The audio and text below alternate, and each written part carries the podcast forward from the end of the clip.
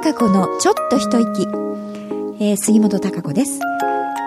3月25日になりましたが、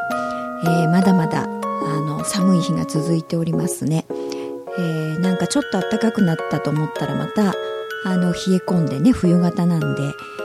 えー、かなり、えー、あの被災地の方なんかはねきついと思いますし、えー、普通でもねあの結構寒いので、あと花粉も多いですしね。うん。まあなんか春がちょっと遠のいたなあなんていう気もありますけれどもね、えー、でもまあいろいろこれからあ何か新たなことにをね見つけて目指していろんなことをやっていけたらいいかなとも思いますが。うちの猫はですね相変わらず元気にしておりますがあのー、ねちょっと前に、えー、弟分の猫ちゃんが急に増えたというお話をしたんですけれどもね、えー、2ヶ月足らずでねあのちょっともらわれていきましたということをお話ししましたが、えー、その後あのうちの猫の空はですね、えー、なんかあのちっこいのがいなくなりましたらね急に甘えん坊になってというかまあ最初の頃に戻ったというかでも最初の時頃よりはあのもっと甘えん坊さんになったような感じがします、うん、結構我慢してたのかな、えー、こう遊ぶおもちゃでもね、えー、前はこうちっこいのがいると横から取られてましたんでね。それをじーっと見てる見つめてるという感じでした、えー、ご飯を食べるのもね、えー、自分のご飯を横からこう取られる感じだったのでそれも抵抗することなくうん見てましたからね。でちょっと甘え足りなかったんでしょうね、うん、それが今はもうおもちゃもすごくあの遊ぶようになりましたし、えー、私のそばにねくっついてるんですよやっぱり。でいっぱいね話しかけてきますたくさん。うんなんでなんか言ってることが大体はね、えー、分かるんですよね。それでうん、私の言ってることも結構やっぱ分かってるんだななんて思いますけどいろんな動作を見てるとね。でちょっと離れるとすぐ戻ってきたりとかしますので前よりくっついてる感じが、ね、またそれが可愛いんですけど。であの皆さんやっぱり最近あのペットを飼うって多いでしょ？あのマンションなんかでもね、えー、あの室内外にしてるねちっちゃいワンちゃんとかあの猫ちゃんとかって飼われてる方が結構多いと思うんですよね。で今回あの震災がありましたけれどもねああいう避難所にはねやっぱりペットってあの連れていけないというふうに聞きました、うん、なのでそうなった時にえー、ってそれどうすんだろうみたいなことをね急にあのふっと思ったんですよね。でかなり最近はねそのワンちゃんとか猫ちゃんって自分が飼われてる飼ってるペットを我が子のようにね可愛がってる方多いじゃないですか。だからそのなんか我が子同然のようなあの子たちをね置いてこういけないっていうのありますよねやっぱり。うん。でそうなっちゃうとね、まあ、そういうふうに災害で逃げなきゃいけないってなると、まあ、一緒にこう連れてパッと行ければいいんだけどでもそうもいかないってなると話す？話して、あのー、どこへでも自由にまあ行けるようにこうしてあげるということなのかなと思うんですけどね。それででも、あの、離れ離れになっちゃって自分一人でこう生きていかなきゃいけないってなった時になかなかね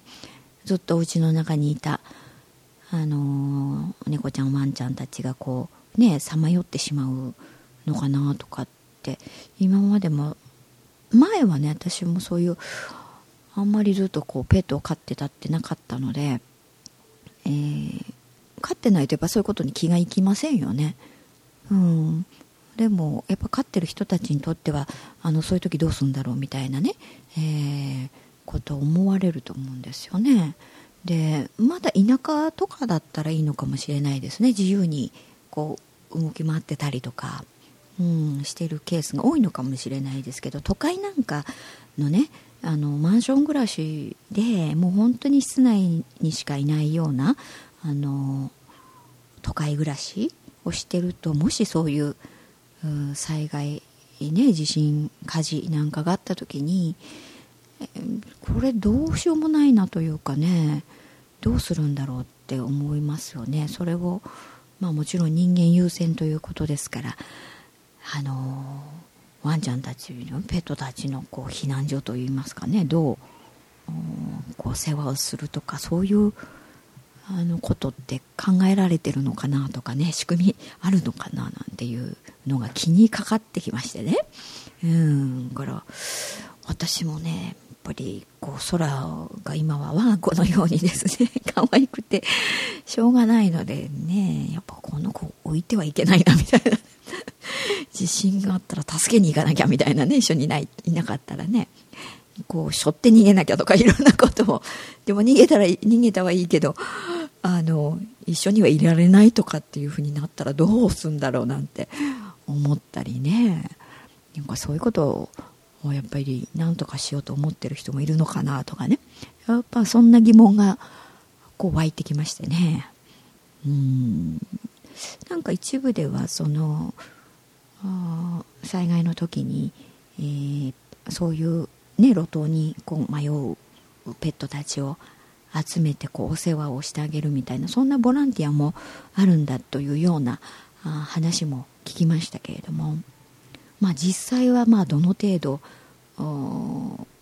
ことがあるのかとかね、えー、どうあの機能してんのかみたいなことはよくわかんないのでね。今回福島の方ではあの水族館みたいなね、えー、ところがあってそこのああいう何でしょうオトセみたいなあの動物たちはあの違う場所に引き取ってもらってね 飼育をされてるということを聞きましたのであのそういう大きな施設なんかはいいんでしょうけれども、うん、やっぱり個人の家々というかな、うん、っていう部分はどうなんだろうみたいなね。しかもそれが集団でね、えー、多くのあの方たちがねこう数が多くなるとどうなんだろうみたいなことをねちょっと都会なんかがねそういうことが起きた場合にどうしても気になりますよね。うん、やっぱりいろんなことが人間の都合によっていろいろやってきてるじゃないですか。うん、ペットたちもそうですよね。やっぱり人間の都合でね、うん、その室内で飼って、えー、その人間たちはその動物たちによってね癒されて、えー、共に暮らすということをね、まあ、人間の意思によってこうやってるわけなんですけどもね。それをまたなんだか人間の都合によって放り出されたりとかね。うん。なんかそういう目に遭うのはやっぱりちょっとどうもおかしいよなみたいなそういうことも踏まえてねやっぱりいろんなあ体制というものも考えていかなきゃいけないんだななんていうことを思いますよね。うんだからそうなんか自分たちが恩恵を 被ってる時ねあの動物たちに癒されてとかあいい時期はいいんですけどもじゃあなんか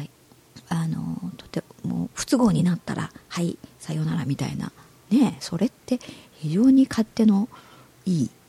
あの人間の都合でしかないですからね。それに振り回されるあの動物たちっていうのはね。うんとてもそれはなんかいい迷惑だなと思いますよね。うん。